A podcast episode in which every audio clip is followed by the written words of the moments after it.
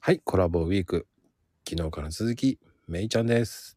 メイリーです。どうぞよろしくお願いします。はーい。ってことで、めいちゃんイコール、えーね、実は実はで、もうスペシャルな占い師さんですけど、はい。色とかでもやっぱり、こう、わかることがあるんでしょでも。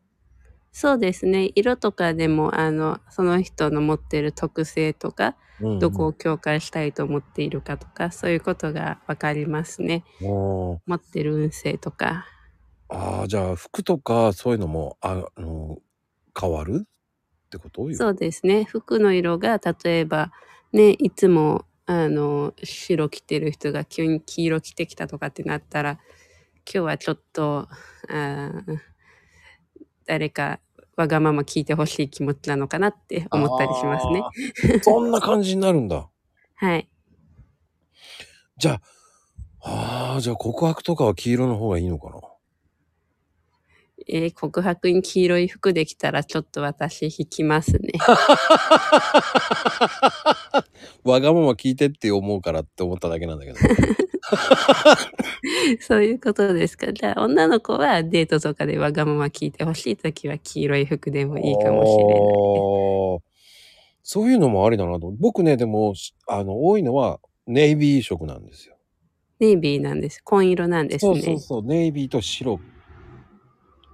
あ、そしたら自分の直感力とかそういうのを高めたいと思ってるとかうん。じゃないですかああ、それはある。はい。だから直感的なことはすごく高めたいと思ってます。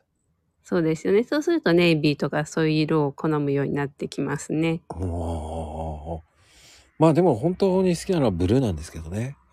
ブルーって言っても薄いブルーが好きか濃いブルーが好きかでちょっと違ってくるんですよね。ああ、でもね、濃いブルーと薄いブルー、気分に分けてますね、でも。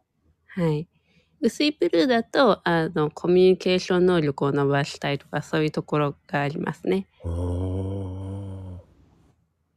で、こう、え、じゃあ、薄いブルーはあ薄いブルーがだからさっき言っあそうたかコそうかミュニケーション能力です。はい。濃いブルーは濃いブルーが直感能力をですね。ああ、じゃあそれがネイビーになるわけだね。はい。はあ。じゃあ、気分を変えたいとき、黒とかはするのはいいってことそうですね。黒とか着ていただいても全然いいですよ。おお。